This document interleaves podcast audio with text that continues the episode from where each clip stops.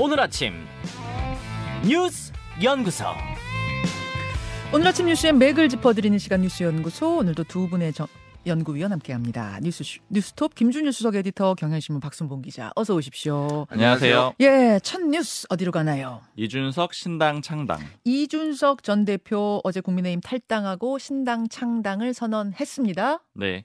기자회견 장소하고 시간도 의미가 있거든요. 어제가 12월 27일인데 이준석 전 대표가 정계 입문한 게 박근혜 비대위의 비대위원으로 2011년 12월 27일에 들어갔어요. 그렇죠. 어제가 12월 27일이죠. 딱 12년 만에 그 정계 입문했던 날에 그 탈당을 선언하게 된 겁니다. 네. 그 장소는 노원구 상계동의 한 갈비집이었는데 이 노원병 지역구 안에 있는 거거든요. 음. 이준석 전 대표가 세 번 국회의원 도전을 했던 그런 지역구입니다.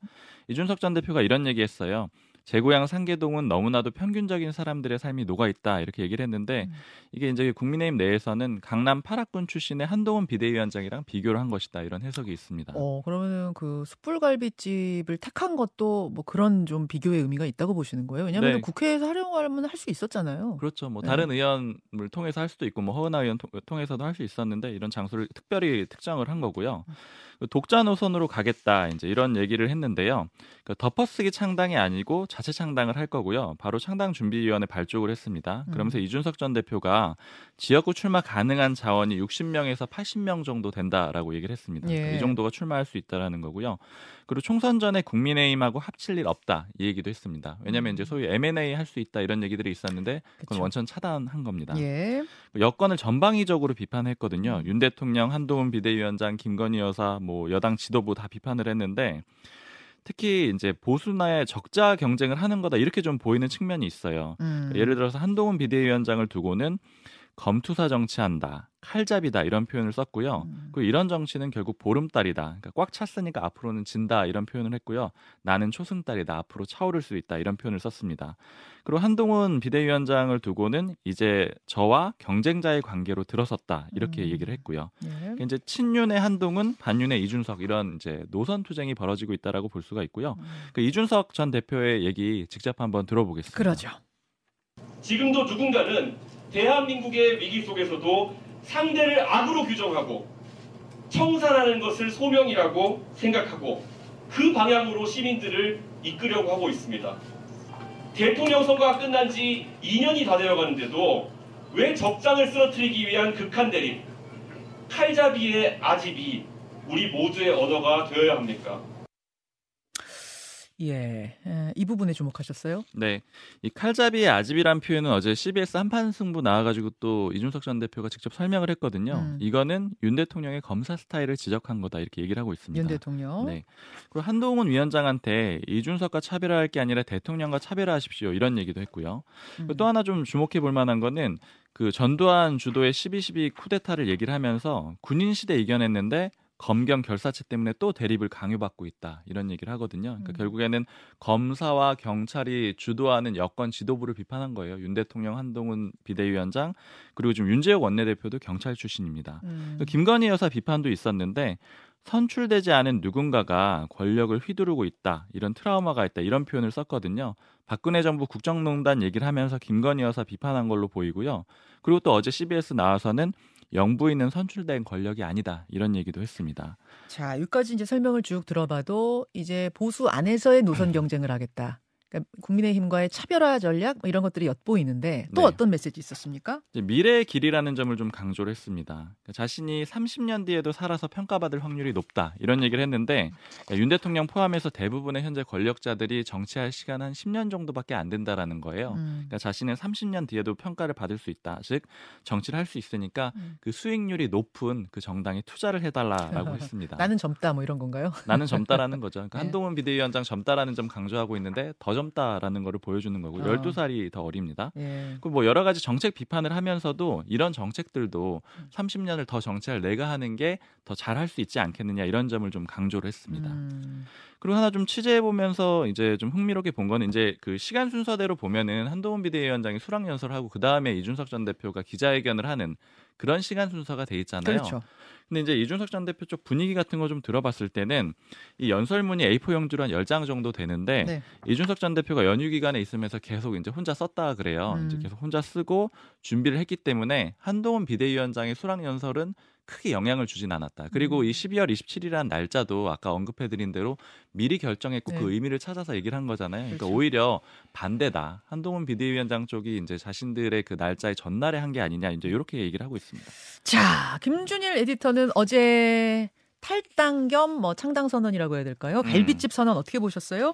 일단 잘 짜여진 서사 구조를 가져왔다 이렇게 보면 될 것 같습니다. 그래서 예전에 이준석 대표가 이제 대구에서 연설한 게 굉장히 큰 화제가 됐잖아요. 예, 예. 뭐 어제 이것도 어제 이 탈당 선언문도 굉장히 나중에 이준석 대표가 이제 계속 정치를 할 때 두고두고 화제가 될 것 같아요. 여러모로 좀 서사 구조를 잘 짜왔다라는 건데 쉽게 얘기를 하면 첫 번째 얘기한 거는 내가 당에서의 기득권을 다 내려놓겠다. 보수 정당에서 그 국민의힘에 있었으면서 출마 제한도 받- 받았고 뭐 총괄 선대위원장도 받았고 하지만 이거 다 내려놓겠다라는 거고 두 번째는 이제 지금의 정치가 양당이 상대방을 이제 빌런으로 규정하고 검투사 정치 뭐 이런 얘기를 했어요. 빌런 정치, 검투사 정치 이런 얘기가 나오는데 무한 정쟁 이거 이제 끝내야 된다라는 음. 겁니다. 그래서 미래를 얘기하는 거예요. 그러니까 쉽게 얘기하면 이겁니다. 국- 어, 민주당은 윤석열 나쁜 놈 을 얘기하고 있고 음, 국민의힘은 이재명 나쁜 놈 이렇게 음. 얘기하고 있고 예. 이준석은 둘 다 나쁜 놈은 맞지만은 나는 미래가 문제다 이 얘기를 하고 싶었던 거예요. 그러니까 지금 나는- 대한민국이 지금 미래 미래가 아, 문제야. 나는 미래를 보겠다. 나는 미래를 거예요? 보겠다. 아. 이거는 이제 한동훈 장관이 먼저 수락연설을 한 거를 보고 또 정교하게 짜준 것도 맞는데 사실 제가 한 달 전 정도에 이제 이 대표랑 뭐 이런저런 얘기를 하다가 나는 미래를 얘기할 거다. 무조건 미래를 얘기할 거다. 이런 얘기를 사실 그때부터 이미 구상을 하고 있었다. 이렇게 보시면 될 것 같습니다. 알겠습니다. 그래서 하나만 더 말씀드리면은 이제 한동훈 장관이 어제 또 이준석 대표가 게임하듯이 정치를 한다. 뭐 세대 교체론, 세대 포위론에 대해서 굉장히 비판을 많이 했거든요. 그거에 대해서 그러면 뭘로 이길 수 있는지 한동훈 당신이 한번 가져와 봐라. 뭐 그리고 음. 되면은 뭐 게임한다라는 게 무슨 말인지 모르겠다 이런 식으로 또 CBS 한방송부에서 나와서 얘기를 했어요. 예. 사실 서로 의식 안 한다라고 얘기를 하고 있는데 서로 의식하고 다 얘기를 합니다. 그러니까 한동훈도 그렇고 이준석도 그렇고 이게 보수 내에서의 어느 저 정통성 이런 것들을 두고 상당히 신경전이 많이 있을 것 같아요. 그러 그렇게 보이네요. 음. 천하인 세 사람은 어제 등장하지 않았어요. 네. 어, 같이 안 나가는 겁니까? 그러니까 당을 안 나가는 겁니까? 아니면은 어떤 전략적으로 어제는 참석 안 한 겁니까? 전, 전략적으로 참석을 안 한 걸로 이제 보고 이게 그러니까 그 이것도 그러니까 좀 다른 거예요. 그러니까 보통은 그러니까 국회에서 하고 뒤에 쫙 세워놓고 음. 근데 그게 아니라는 거잖아요. 지금 다른 전통적인 문법에다 벗어나겠다라는 한 거죠. 한동훈 장관도 여의도 사투리 안 쓰고 5천만의 예, 국민의 이 언어를 사용하겠다라고 네. 한 것처럼 이것도 그 비슷한 맥락이니까 아. 가장 자기가 오랫동안 정치 활동을 했고 소위 말하는 서민들이 살고 있는 상계동에서 나의 그리고 한 12년 동안 그러니까 뭐 고생해주고 지지해준 뭐 지역민들한테도 보답을 하면서 새로운 음. 정치선을 한다. 그리고 나중에 그분들은 그분들의 주체적인 판단에 의해서 하나 둘씩 들어오는 이게 그리고 음. 길게 보는 것 같아요. 그러니까 이게 한 명씩 들어오면서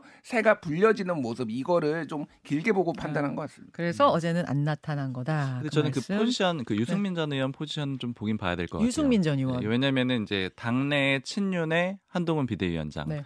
당 밖에 반윤의 이준석 전 대표, 그 다음에 당내 반윤의 그 유승민 전 의원이 될 가능성이 좀 높아요. 그러니까 어. 왜냐하면 이준석 전 대표 신당 창당 뭐 쉽지 않다 이런 식으로 얘기를 하고 있잖아요. 음. 그러니까 분위기 좀 들어보면은 남아서 기다리다 보면은 총선이 좀 쉽지가 않을 거다. 그러면은 유승민 전 의원한테 기회가 올 거다 이런 식으로 좀 보고 있거든요. 유승민 전 의원은 그러니까 함께 움직이지 않을 가능성이 훨씬 높다고 그렇죠. 보시는 함께 거군요. 안 움직이고 안에서 이제 기회를 노리는 거죠. 알겠습니다. 알겠습니다. 여기까지 신당 이야기를 좀 해보고 두 번째 이슈 넘어갑니다. 야당 다시 대장동 내전. 어제 이재명 대표의 대장동 의혹 제보자가 누군지가 공식적으로 확인이 됐습니다. 네, 스스로 밝혔습니다. 일종의 커밍아웃을 했어요. 이게 최초 보도가 2021년 8월에 경기 지역 신문에서 나왔거든요. 근데 대선 경선이 굉장히 민주당 내부에서 치열했잖아요. 치열했죠. 사실 그때도 이미 그 이재명 대표 쪽이나 아니면 그 캠프에서는 이낙연 전 대표 쪽에서 제보한 거다 이런 얘기들이 많았고 음. 사실 기정사실로 받아들였는데 그랬었죠. 공식 확인이 된 겁니다. 예. 인물은 그 싱크탱크 연대와 공생의 남평호 부이사장이고요. 음. 이낙연 총리 시절에 그 총리실의 정무실장을 맡았던 인물이에요. 그리고 이 싱크탱크는 이낙연 전 대표의 싱크탱크입니다. 음. 그리고 사무실도 여기에서 이제 기자회견을 했습니다. 네. 내가 제보자였다고 밝혔고요. 다만 독자 행동이라고 했어요. 그러니까 이낙연 전 대표는 관련이 없다라는 건데 음. 그때 알릴 때 경선할 때 그때 그 이제 이낙연 전 대표한테 얘기하지 않았고 최근에야 보고를 드렸다라고 했습니다. 음. 그러니까 왜 제보자라고 스스로 밝혔냐 이렇게 질문이 있었는데 예, 예. 정치가 부정부패와 함께할 수 없다라는 양심의 발로였다 이렇게 얘기를 했습니다. 남평호 씨. 그 당시에도 이재명 전, 전 대표의 최측근이었고, 그러니까 이재명 네. 후보의 최측근이었고, 지금도 최측근인 거죠. 맞아요. 지금도 이낙연 전 대표 측 관계자 이렇게 기사에 나오는 그 상당수가 남평호 예. 전 실장이에요. 그러니까 이제 사실은 당 안에서는 뭐 당 안팎에서 이미 그 대장동 의혹의 시작은 경선 당시였고, 어, 이낙연 캠프에서부터 문제 제기가 있었을 거, 제보가 있었을 것이다라는 게 기정사실화가 된 상황에서 왜 남평호 씨가 맞습니다. 그래요. 그거 저예요. 라는 기자회견을 왜 굳이 했는가? 이게 궁금해요. 그러니까 본인 얘기하는 거 말고 이제 그 해석들을 좀 들어보면은 예. 이낙연 전 대표 내부 그룹도 있잖아요. 여기도 다 온도차가 있거든요. 신당 창당이나 탈당에 대해서요. 그러니까 음. 예를 들자면 강경파가 있고 온건파가 있는 거죠. 어, 근데 그 얘기를 들어보면은 남평호 전 실장 같은 경우에는 그냥 저 취재해 보면서 들으면 네. 좀 강경파예요. 그러니까 신당 창당을 해야 된다라는 그런 입장이 강하다라는 아. 거죠. 근데 이게 공개가 되면 뭐 결과론적인 해석이지만 일종의 알력 다툼이 내부에 있는 거고 음. 공개가 되면 신당 창당의 그 힘이 더 강해질 수밖에 없잖아요. 말하자면 일종의 작별 선언, 마침표를 그냥 찍어버리는 듯한 느낌의 기자회견을 생각했을 수 있다. 그분은. 그렇게 보일 수 있다라는 거죠. 아 그래요. 김준 에디터. 예. 예. 어떻게 보셨어요? 이 그러니까 좀? 이게 서로 감정의 골이 깊어진 거는 이미 경선 때고 이게 지금의 현재의 상황까지 이어진 거예요. 그거는 이제 민주당의 내부를 좀 아시는 분은 다 공통적으로 얘기합니다. 이미 음. 너무너무 감정의 골이 깊어졌다라는 건데 두 가지를 볼 필요가 있어요. 사실은 국가 간 전쟁보다 내전이 더 잔인하고 참혹하다. 그러니까 이거 예전에 이명박 박근혜 생각해 보십시오. 예, 예. 이명박 측에서는 최태민 목사가 국정농단 할 거고 음. 그 어, 아, 딸인 최서원 씨, 최순 씨라고 정윤회가 문제다라고 얘기했는데 그게 그대로 맞아 떨어졌어요. 게다가 경선 당시에 나온 거잖아요. 경선 그 당시에 내부 나온 거예요. BNK도 BBK도 마찬가지고. 그리고 그 박근혜 후보는 당시에 다스는 누구 겁니까?라고 얘기를 했던 게 아직도 굉장히 화제가 되고 있을 정도로 그래요. 그러니까 그게 다 원래 그냥 폭로전에 가는 거 맞습니다. 네거티브 가는 거 맞고 심지어는 그게 다 맞아 떨어졌어요. 그러니까 그래서 지금 상황에서 그때 대장동 의혹이 있고 이거를 활용 안 하는 게 그럼 이상한 거죠, 사실은. 당연한 거고 당시에? 경선 당시에 그건 음. 이상한 거예요. 무슨 뭐 그러면 이재명 측에서는 그런 거 안 했냐. 음. 서로 이제 정말로 감정이 안 좋은 게 비열한 짓은 서로 다 했다라고 서로 얘기를 하고 있어요. 경선 당시에? 네, 그런 음. 얘기를 하고 있습니다. 저는 어제 이제 언론 기사로 나온 친명들의 반응 뭐 경로하고 뭐 분노하고 했다라고 하는 건데 이게 그러니까 그 얘기잖아요. 이거를 터트림으로 인해서 이재명이 대선에 떨어졌다. 뭐 수사도 받고 뭐 이런 거잖아요. 뭐 저는 이거 하나만 묻고 싶어요. 이거 이 부분에 거요? 있어서 무슨 얘기냐면은 네. 대장동을 수사를 안 해야 되나요? 그러면은 이게 어차피 드러날 거였어요. 어차피 드러나고 더 빨리 드러났으니까 50억 클럽이라는 게 음. 곽상도한테만 50억이 가고 나머지 사람들한테는 50억이 안 갔습니다. 결과적으로 보면은. 음. 그러니까 이거는 어차피 드러날 문제였고 사실은 그 지금 관련된 사람들이 다 범죄자예요. 거의 다 지금 범죄 혐의를 받고 있는 사람들입니다. 김용 민주연구원 전 부원장도 지금 뭐 가봐야 되지만 1심에서 유죄가 나왔고요. 뭐 음. 이재명 대표가 관련이 있는지는 더 수사를 해보고 조사를 이제 재판을 받아봐야 되지만은 이거는 국가 대한민국에서 이게 드러난 게 좋은 일인 거예요. 그러면 음. 김만배 이런 사람들이 막 수십억씩 로비 하는 걸 봐야 되나요? 그러니까 이거는 그 친명계 쪽에서 반응이 예. 저는 굉장히 좀 우습다. 이 이거를 대하는 방식이. 자, 그 이야기는 잠시 후에 홍익표 원내대표 인터뷰하니까요. 어, 그때 이야기를 좀 더 나누도록 하고 제가 조금 전에 남평호 실장 이야기하면서 이낙연 전 대표 최측근이라고 얘기했죠. 네. 예, 제가 이재명 대표라고 하지 않았죠. 네, 맞게 예, 한 분이 그 말씀하셨어요. 지적을 하셔가지고 이낙연 전 대표의 측근이라고 말했습니다. 다음으로 갑니다. 방통위원장 후보 청문회. 어제 김홍일 방통위원장 후보자. 그러니까 이동관 방통위원장의 후임입니다. 네. 인사청문회가 있었어요. 네, 시작하기 전부터 야당에서는 계속 비판을 해왔잖아요. 검사 출신에다가 전문가도 아닌데 하는 게 맞느냐. 음. 그리고 이동관 위원장 이탄이다 이런 식으로 비판을 해왔는데 그게 실제로 어제 인사청문회에서도 그대로 나타났고요. 민주당에서는 검사공화국 만드는 거 아니냐. 윤 대통령의 선배를 왜 임명하느냐 이렇게 비판을 했고요. 예. 특히 전문가가 아니라는 점을 지적을 했습니다. 음. 근데 반대로 국민의힘에서는 방통위원장이 여태까지 다 방송통신 전문가 아니었다. 음. 뭐 언론인, 정당인, 법조인 출신이 있었고 또 규제 많으니까 법률가도 필요하다. 그리고 결격 사유가 없다. 이런 점도 강조를 했습니다. 류희심 방심위원장 공방이 있었잖아. 이거 짧게 소개해 주세요. 네, 지금 요게 그 김만배 씨 허위 인터뷰 관련해서 검찰이 전방위적으로 수사를 하고 있는데 이 과정에서 그 류희심 위원장이 가족이나 지인 동원해 가지고 민원을 넣은 다음에 예. 그 일종의 청부 민원이라고 표현할 수 있겠죠. 그 다음에 뉴스타파 보도에. 대해서요. 네. 그거를 이제 심의를 했다. 그래서 이제 기획 심의를 했다. 이런 의혹이 제기되는 상태거든요. 근데 이제 역시 어제 청문회에서도 여기에 대해서 어떻게 생각하느냐는 야당 의원의 질문이 있었는데 음. 이 김홍일 후보자가 개입한 게 맞다면 이해충돌 방지법에 해당될 수 있다. 약간 뭐 언론적인 그런 얘기- 답변을 내놨습니다. 음, 네. 류희심 방심위원장 공방까지 짚어보겠습니다. 두 분 수고하셨습니다. 감사합니다. 김현정의 뉴스쇼는 시청자 여러분의 참여를 기다립니다. 구독과 좋아요, 댓글 잊지 않으셨죠? 알림 설정을 해두시면 평일 아침 7시 20분 실시간 라이브도 참여하실 수 있습니다.